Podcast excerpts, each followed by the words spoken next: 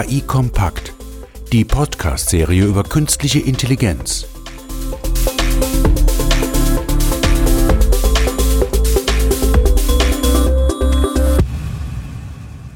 Ja, herzlich willkommen zur heutigen Ausgabe von KI Kompakt. Ähm, wir haben heute das Thema künstliche Intelligenz, Innovationstreiber in Versicherungen und ich würde da heute gerne einen Reality-Check machen und habe dazu den Herrn Tim Stettner von der Ergo-Versicherung eingeladen. Herzlich willkommen, Herr Stettner. Hallo, Herr Götte.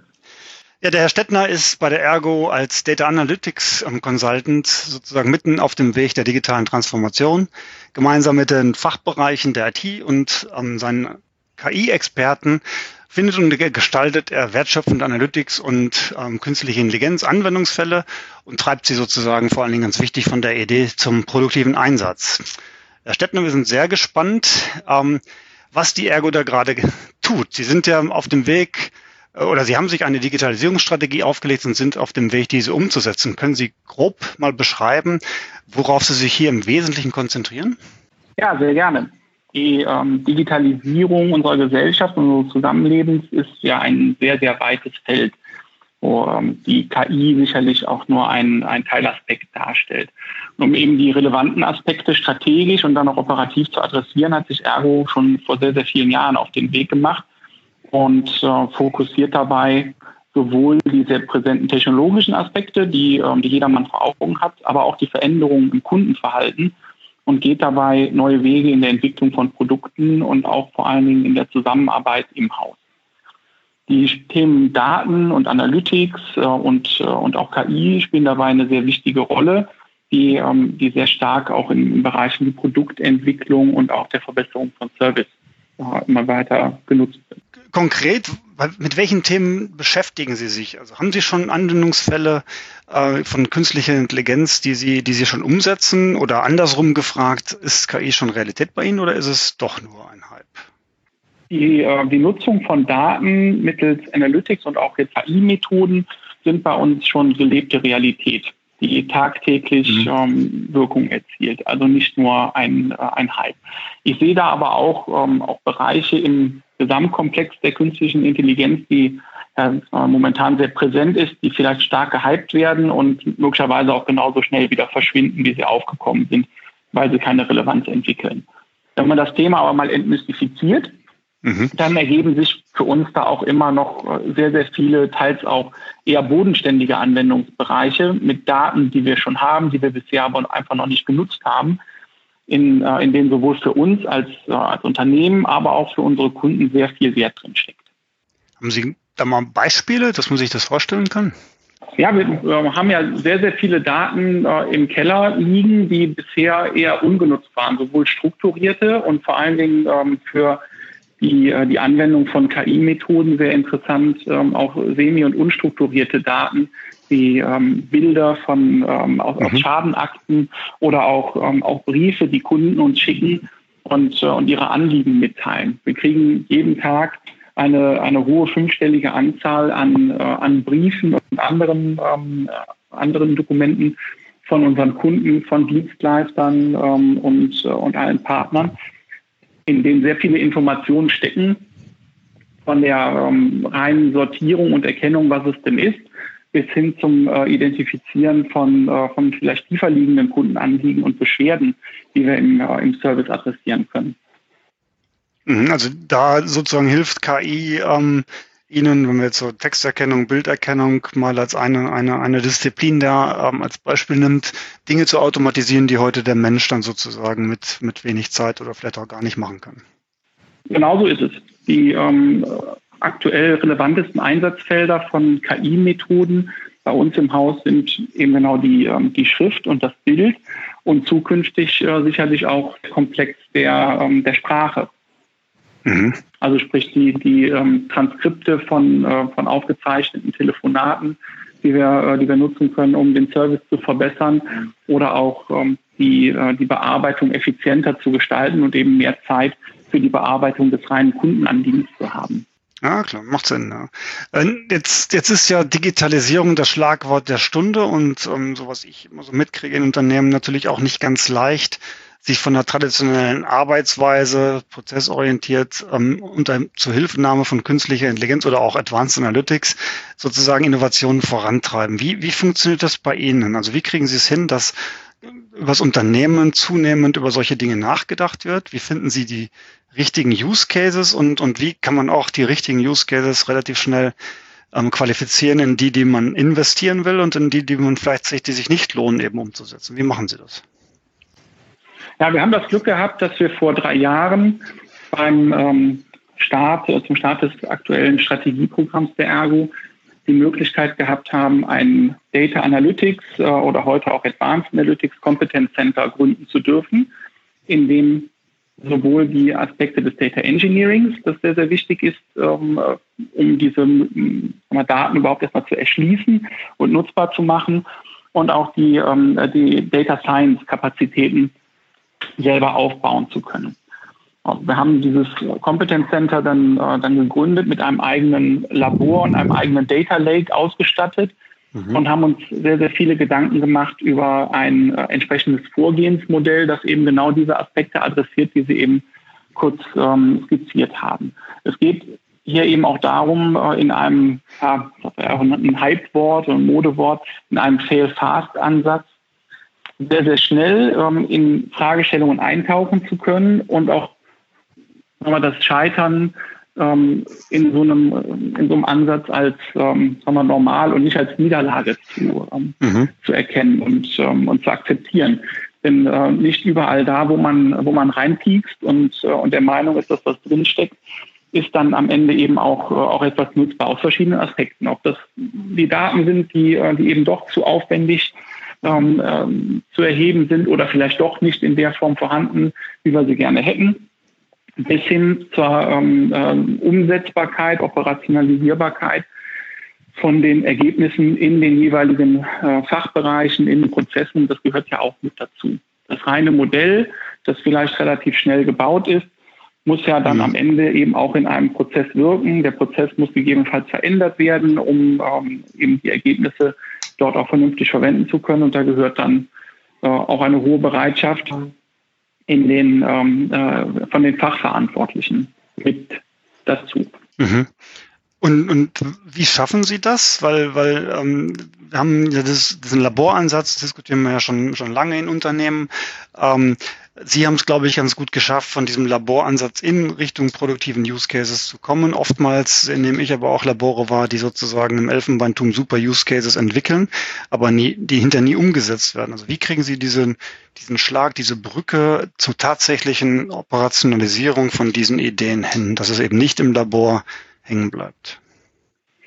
Wir haben von Anfang an sehr stark darauf geachtet, den jeweiligen Business Owner also den Verantwortlichen, ähm, der auch dazu in der Lage ist, die Ergebnisse umzusetzen in der Realität, sehr, ähm, sehr stark mit ins Boot zu nehmen und eben nicht im Labor etwas zu entwickeln, ähm, für das wir hinterher den Abnehmer erst noch suchen müssen. Mhm. Also sehr stark darauf fokussiert, relevante Anwendungsfälle aus dem Business zu finden.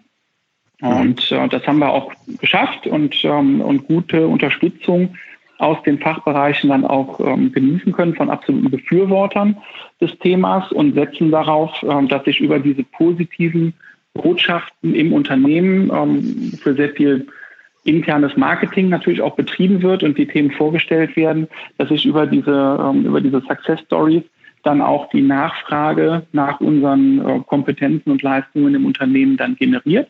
Und das funktioniert tatsächlich ähm, jetzt mit dem mit dem Blick zurück auf die letzten ähm, äh, drei Jahre, äh, als wir angefangen haben mit, äh, mit dem ersten Thema oder den ersten Themen ähm, bis heute, ergibt sich tatsächlich so etwas wie eine Sogwirkung im Unternehmen, dass wir immer stärker angesprochen werden, sowohl ähm, aus, den, aus den deutschen Einheiten, aber mittlerweile auch international. Das Thema verbreitet sich, wird sehr stark vermarktet, auch ähm, gerade in dem sagen wir, gesamten Digitalisierungskomplex im Unternehmen. Wir haben absolute Aufmerksamkeit äh, auch äh, bei unserem Digitalvorstand, dem Marc Klein, der das Thema überall, ähm, wo er nur kann, dann auch präsentiert auf verschiedenen äh, Veranstaltungen, mhm. intern und extern. Und so ähm, ja, entstehen immer mehr relevante Use Cases, mit denen wir uns auseinandersetzen können und, und dürfen und ähm, haben hier die Möglichkeit, das Thema im Unternehmen wirklich realitätsnah an, äh, an realistischen äh, Anwendungsfällen dann auch einführen zu dürfen. Mhm. Sie haben tatsächlich einen Digitalvorstand. Ist das, ist das ein zusätzlicher sozusagen Verantwortungsbereich oder ist es tatsächlich ein Chief Digital Officer, wie man ihn zum Teil auch heute zunehmend sieht? Wir haben einen, einen Chief Digital Officer, richtig, genau, der ähm, äh, in Ergo die ähm, äh, Ergo Digital Ventures anleitet, also eine eigene Einheit, ein eigenes Unternehmen äh, im Unternehmen, das äh, die Aufgabe hat, die, äh, die Themen der Digitalisierung sowohl ähm, im, äh, mit dem Bereich des Innovationsmanagements, ähm, wo auf verschiedenen ähm, Ebenen das Thema Innovation gespielt wird, von Scouting im Silicon Valley bis hin zur, äh, zur tatsächlichen Delivery-Einheit äh, von Themen, die ähm, die Bodenhaftung ähm, erreicht haben, ähm, über einen Bereich Digital Transformation, der sich vor allen Dingen um die kulturellen Aspekte und das Thema der Zusammenarbeit im Unternehmen kümmert, eben auch mhm die, äh, die Advanced Analytics als ähm, Digitalthema identifiziert, das, ähm, äh, das in dieser Einheit verantwortet wird. Okay, schon, schon ein breiter Ansatz. Aber eine, eine Hürde, die ich immer, immer sehe bei der Umsetzung ist, weil Sie es ja auch gesagt haben, Sie integrieren die Fachexperten ähm, relativ frühzeitig in diese, in diese Laborprozesse, um die dann auch hinterher ausspielen zu können. Wie, wie erklären Sie Fachbereichen oder wie nehmen Sie die mit zu verstehen am Ende des Tages, was Sie da analytisch äh, oder auch mit künstlicher Intelligenz tatsächlich tun, weil es ist ja nicht so einfach zu verstehen, wenn man jetzt das nicht gerade studiert hat. Ähm, wie, wie erklären Sie denn das, was das für einen Effekt haben kann, respektive, dass die das besser verstehen? Ich habe vielleicht selber das Glück, es auch nicht studiert zu haben als, ähm, als Informatiker oder Wirtschaftsinformatiker, der ich bin. Und ähm, kann so eigentlich also mal sehr businessnah an das Thema rangehen. Und äh, gerade wenn wir über das ähm, über den Bereich der künstlichen Intelligenz und auch das ähm, Umgang mit, äh, mit Text und, äh, und vor allen Dingen auch mit Bildern ähm, das erklären, dann ähm, gibt es da für mich häufig sehr, sehr einfache Beispiele, die man, ähm, die man auch aus dem, mal, dem normalen Menschsein und dem normalen Leben dann auch kennt. Ich selber habe drei kleine Kinder und ähm, als ich denen irgendwann mal angefangen habe, die ersten Bilderbücher unter die Nase zu halten, war es da auch schon sehr spannend mit zu beobachten, wie, äh, wie die drei Kleinen das mhm. gelernt haben, den Esel vom Pferd zu unterscheiden, auch ohne dass ich ihnen erklärt habe, dass es vielleicht irgendwie an der Form der Ohren oder der, ähm, der Färbung des Fells oder sonst irgendwas liegt. Mhm. Sie haben sehr, sehr schnell gelernt und ähm, an solchen Beispielen kann man auch Leuten, die vielleicht eher einen betriebswirtschaftlichen oder anderen Background haben, ähm, das Thema wie zumindest mal grob, ohne zu sehr ins Detail zu gehen, so eine künstliche Intelligenz versucht eben auch das, ähm, das Bilden von menschlicher Intelligenz mathematisch nachzubilden, wie das so in etwa funktioniert. Und so verstehen es zumindest die meisten dann, äh, dann so ausreichend, dass das Thema ein Stück weit entmystifiziert wird. Sagen, mhm. aha, okay, ja, habe ich grob verstanden und, und sind auch wesentlich offener dann äh, eben im, ähm, ja, im Verproben und ähm, äh, der grundsätzlichen Offenheit sich mit dem Thema auseinanderzusetzen, wo sie sonst denken, hm, das ist ja alles irgendwie Zauberei und Magie und nicht erklärbar. Mhm. Das lasse ich lieber mal weg, denn am Ende muss ich ja meinen Fachprozess hier verantworten, auch gegenüber Stellen wie einer Revision oder wem auch immer. Und äh, wenn ich da etwas Unerklärliches tue, dann wird es vielleicht am Ende dann doch schwierig. Das heißt, Sie haben es einfach versucht, über, über die Aufklärung sehr früh in den Vordergrund gestellt und das in einfachen Beispielen, die, die versucht die Kollegen mitzunehmen, was sicherlich ein ganz, ganz wichtiger Ansatz ist. Ja. Gab es sowas wie einen, um, einen Use Case, der sozusagen einen Breakthrough bei Ihnen gebracht hat, jetzt auch in Richtung, jetzt haben die Leute es verstanden? Also was war da der interessante Use Case, wo Sie sagen würden, danach tatsächlich ist das Eis gebrochen? Gab es sowas?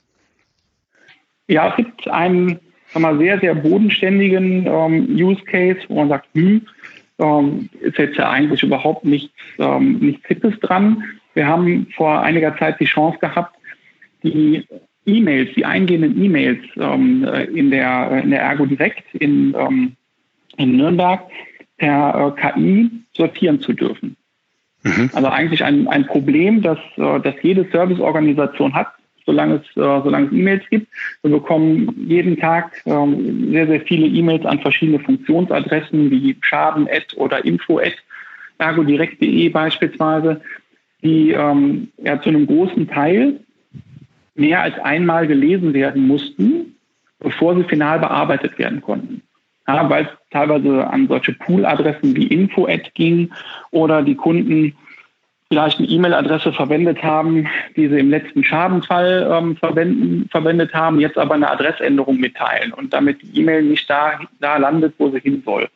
Und um ähm, diese Menge an Arbeitsgut ähm, ja, besser und effizienter sortieren zu können, haben wir ähm, mit äh, KI-Methodik, also mit, ähm, mit Word-Embeddings und ähm, äh, LSTM-Netzen äh, hier ein ein Modell gebaut, das auch operationalisiert ist, das tagtäglich läuft und, äh, und nun wesentlich besser die E-Mails direkt an die richtige Stelle transportiert, wo sie sofort bearbeitet werden können.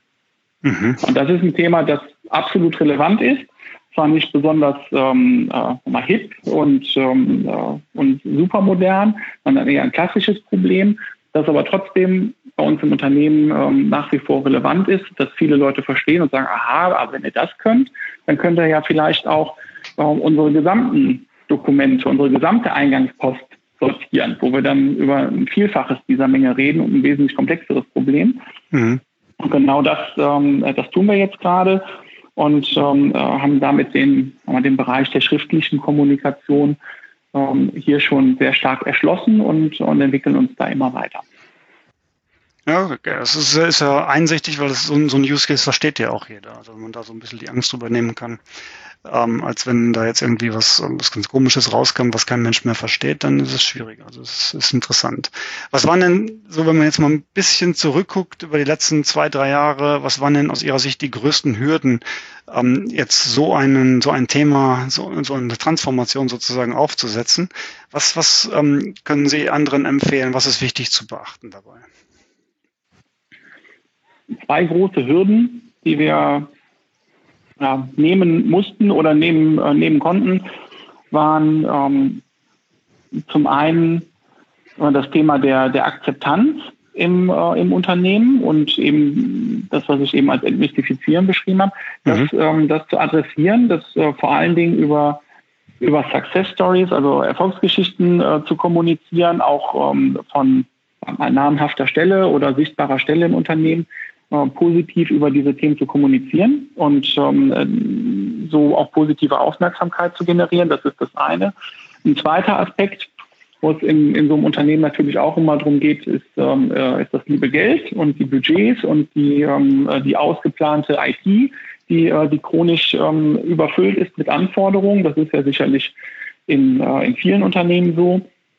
Und hier ähm, haben wir es geschafft, eben auch über äh, dedizierte, ich nenne es mal Innovationsbudgets, ähm, über die wir hier verfügen können, eben den Fachbereichen auch dabei zu helfen, ihre eigenen Ziele zu erreichen, indem wir ähm, mit, äh, mit einem KI-Budget unterstützen können, das ähm, äh, ja, so, ein Stück weit natürlich auch ähm, mal, dazu verwendet werden darf, äh, auch in, ähm, wir, in Risiken zu, äh, zu investieren, also in, äh, in Themen, in Business Cases, äh, wo der, äh, der Nutzen am Anfang noch etwas unklar ist, was ja auch mhm. den, ähm, den Charakter von KI-Projekten ähm, entgegenkommt. Okay, das heißt, Sie befeuern so ein bisschen das agile Agieren da nochmal mehr von, von Ihrer Seite sozusagen mit Anschubfinanzierung, genau. ich jetzt mal. Ne? richtig, richtig. Mhm. Nicht schlecht. Ne? Ähm, jetzt, jetzt ist es ja so, wenn man jetzt so ein bisschen auf die technische Seite guckt, Sie benutzen ja ähm, sowohl Open Source ähm, Werkzeuge als auch Enterprise Software wie beispielsweise SAS. Was sind da aus Ihrer Sicht die Lessons learned? Also welche Rolle spielt jetzt Open Source in dem Umfeld? Welche Rolle kann so eine Enterprise-Software spielen? Ähm, von der Modellentwicklung bis zur Operationalisierung. Was sind da so Ihre äh, Erkenntnisse, sage ich jetzt mal?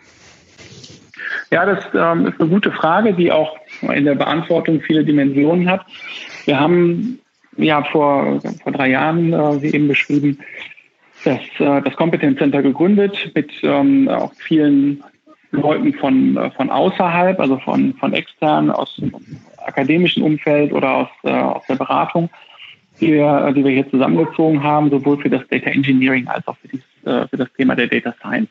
Und da spielt der Bereich der Open Source mit, ähm, äh, mit äh, Themen wie, wie Hadoop und Spark und, äh, und Python eine sehr, sehr große Rolle, weil die Leute das können und, äh, und gelernt haben und äh, sich darin heimisch fühlen. Und wir mhm. jetzt nicht in erster Linie durch, äh, durch eine Tool-Auswahl ähm, äh, die ähm, mal, guten Leute, die wir da rangeholt haben, äh, dann gängeln wollten. Also haben wir erstmal alles ermöglicht, was, ähm, ähm, ja, was gefordert war und, äh, und sinnvoll dann auch ähm, erscheint. Äh, wir haben aber auf der anderen Seite eben auch den, ähm, den Bereich der wir nennen es mal äh, Citizen oder Domain Data Scientisten, die also überall im Unternehmen verteilt sind, in Aktuariaten, in Controllingstellen, ähm, die ähm, wir auch heute schon in die Nähe ähm, von, äh, von Data Science und KI-Themen kommen äh, oder auch in, in ihren Silos sehr spezialisiert sind, die ähm, wesentlich näher auch dran sind an strukturierten Unternehmensdaten. Und da spielt mhm. ähm, äh, bisher auch das Thema SaaS bei uns im Unternehmen eine sehr, sehr große Rolle aus dem, äh, ich nenne es mal BI-Zeitalter heraus und, äh, und Reporting.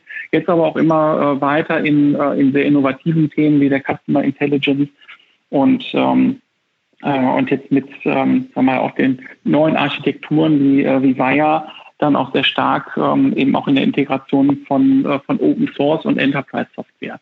Das ist für uns ein Feld, ähm, das wir noch nicht ähm, erstmal voll erschlossen haben, eben diese, äh, diese Kombination, uns dem aber ähm, äh, auch schon in, äh, in einem Proof of Concept gewidmet haben, ähm, äh, Open Source Cases in, ähm, in Sasvaya nachgebaut haben mit sehr gutem Ergebnis und äh, uns dem jetzt auch ähm, mit dem Aufbau von, ähm, von eben diesen neuen Architekturen im Unternehmen dem auch widmen und uns anschauen, hey, funktioniert das auch für KI-Use-Cases, ist das dafür ähm, auch relevant zu nutzen und dem sehr offen äh, gegenüber sind.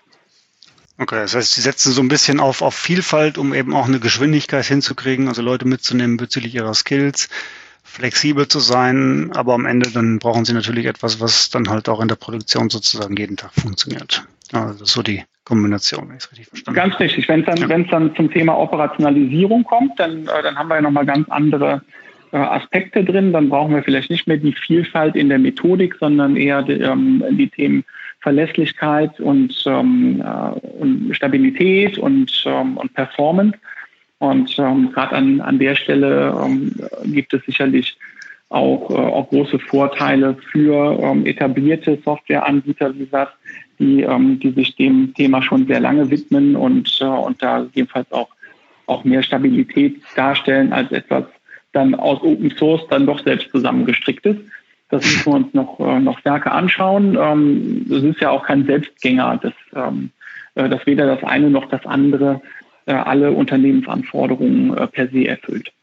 Ja. ja, und heutzutage hat man ja die Option, insofern muss man halt das Beste für den jeweiligen Case wahrscheinlich rausnehmen an der Stelle. Ne? Wenn man mal nach vorne guckt, ähm, was, was wird Sie in den nächsten zwei Jahren beschäftigen? Ähm, welche Art von, von Use Cases versuchen Sie voranzutreiben, um die, um die Versicherungs, ähm, um Ihre Versicherungsprozesse möglichst voranzutreiben? Wir sind äh, bei den Use Cases ja immer sehr mal wertorientiert aufgestellt und, ähm, und investieren gerne in, in Use Cases, wo wir hinten raus auch, äh, auch einen tatsächlich erkennbaren Mehrwert mhm. für das Unternehmen ähm, im Sinne von, von Prozesseffizienz, aber auch natürlich im, im vertrieblichen Sinne und auch im, im Mehrwert für den, äh, für den Kunden sehen und setzen nicht so sehr auf Forschung und Entwicklung von, ähm, äh, von irgendwelchen Cutting-Edge-Themen, die sich irgendwo ergeben. Das, ähm, äh, das überlassen wir dann gerne, ähm, gerne anderen Kollegen, die sich auch mit, mit den mal, ähm, Themen, die auch auf einem Technologieradar vielleicht noch etwas weiter weg sind, da schon auseinandersetzen, ähm, wie es vielleicht Themen wie Blockchain und Co. in der Vergangenheit gewesen sind. Äh, also schauen wir uns die Sachen an, die uns eher nah sind, mit, äh, mit Daten, die, ähm, die wir gegebenenfalls schon haben, bisher noch nicht genutzt haben oder, ähm, oder eben auch ähm, ja, mal etwas einfacher zu finden sind. Was uns die nächsten zwei Jahre sicherlich beschäftigen wird, ist das weitere Erschließen von, ähm, von den äh, Text- und, ähm, und auch den Bildthemen und äh, wo wir sehr stark drauf setzen äh, in diesem äh, überschaubaren Horizont, ist das Thema ähm, der Sprache. Sehr spannend, sehr spannendes Thema. Viele Unternehmen sind ja gerade sozusagen auf dieser Digitalisierungsreise am Anfang, ähm, teilweise vielleicht schon einen Schritt weiter. Haben Sie vielleicht aus Ihrer, aus Ihren Erfahrungen einen Tipp für die Kollegen in anderen Unternehmen, was Sie auf jeden Fall am Anfang beachten sollten? Ja, für die gesamte Digitalisierungsreise, ähm, das ist natürlich ein sehr, sehr weites Feld. Wenn wir die hier für, für uns ähm, spannende Aspekte aus dem Bereich von Analytics und KI uns etwas genauer anschauen und auf diesen mal, Teil der Reise da eine Empfehlung geben soll, dann ähm, sollte man sich sicherlich sehr früh Gedanken darüber machen, will man selber die Kompetenzen aufbauen oder ähm, eben stärker in in Partnerschaften und ähm, äh, vielleicht auch die, die Kollaboration mit etablierten Anbietern äh, oder Startups investieren. Das ist eine Frage, die, die wir uns ähm, mhm. sehr früh gestellt haben und unsere Antwort darauf gefunden haben. Aber das muss ja nicht Königs, der Königsweg für, für jeden sein. Das ist mhm. sicherlich auch immer eine Frage, wie, wie stark man in das Thema investieren möchte und, äh, und daran schon glaubt. Oder aber ähm, auch der individuellen Größe und ich glaube, mit, ähm, mit zwei Mann oder mit, also mit, mit vier Mann kommt man da nicht so besonders weiter, weil sind die Themen zu komplex. Also man braucht sicherlich schon ein paar mehr Leute, um diese Dinge zu adressieren. Das wäre ein Aspekt, ähm, den man sich früh anschauen sollte. Und ähm, ein, äh, ein weiterer, für den man meiner Meinung nach früh sorgen muss, ist eben auch die, der, der Community-Aufbau im Haus.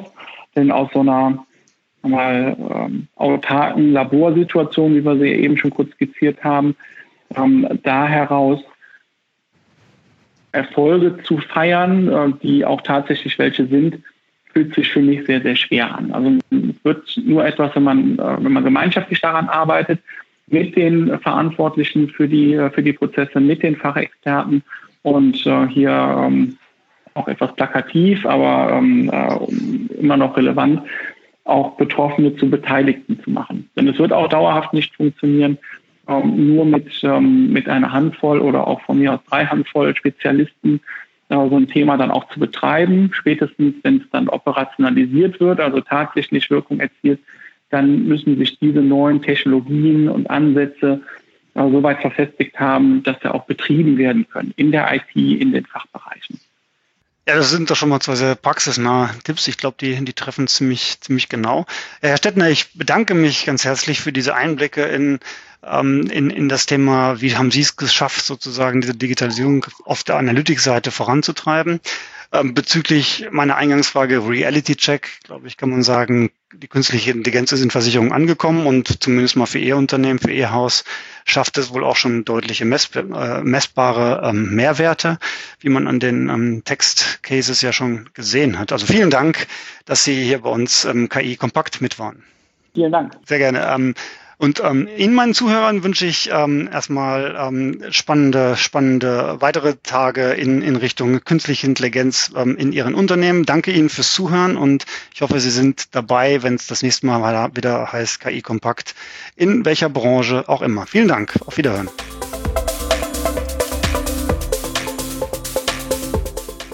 Weitere Informationen zu künstlicher Intelligenz finden Sie im Web unter www.sas.de-ki-kompakt-podcast.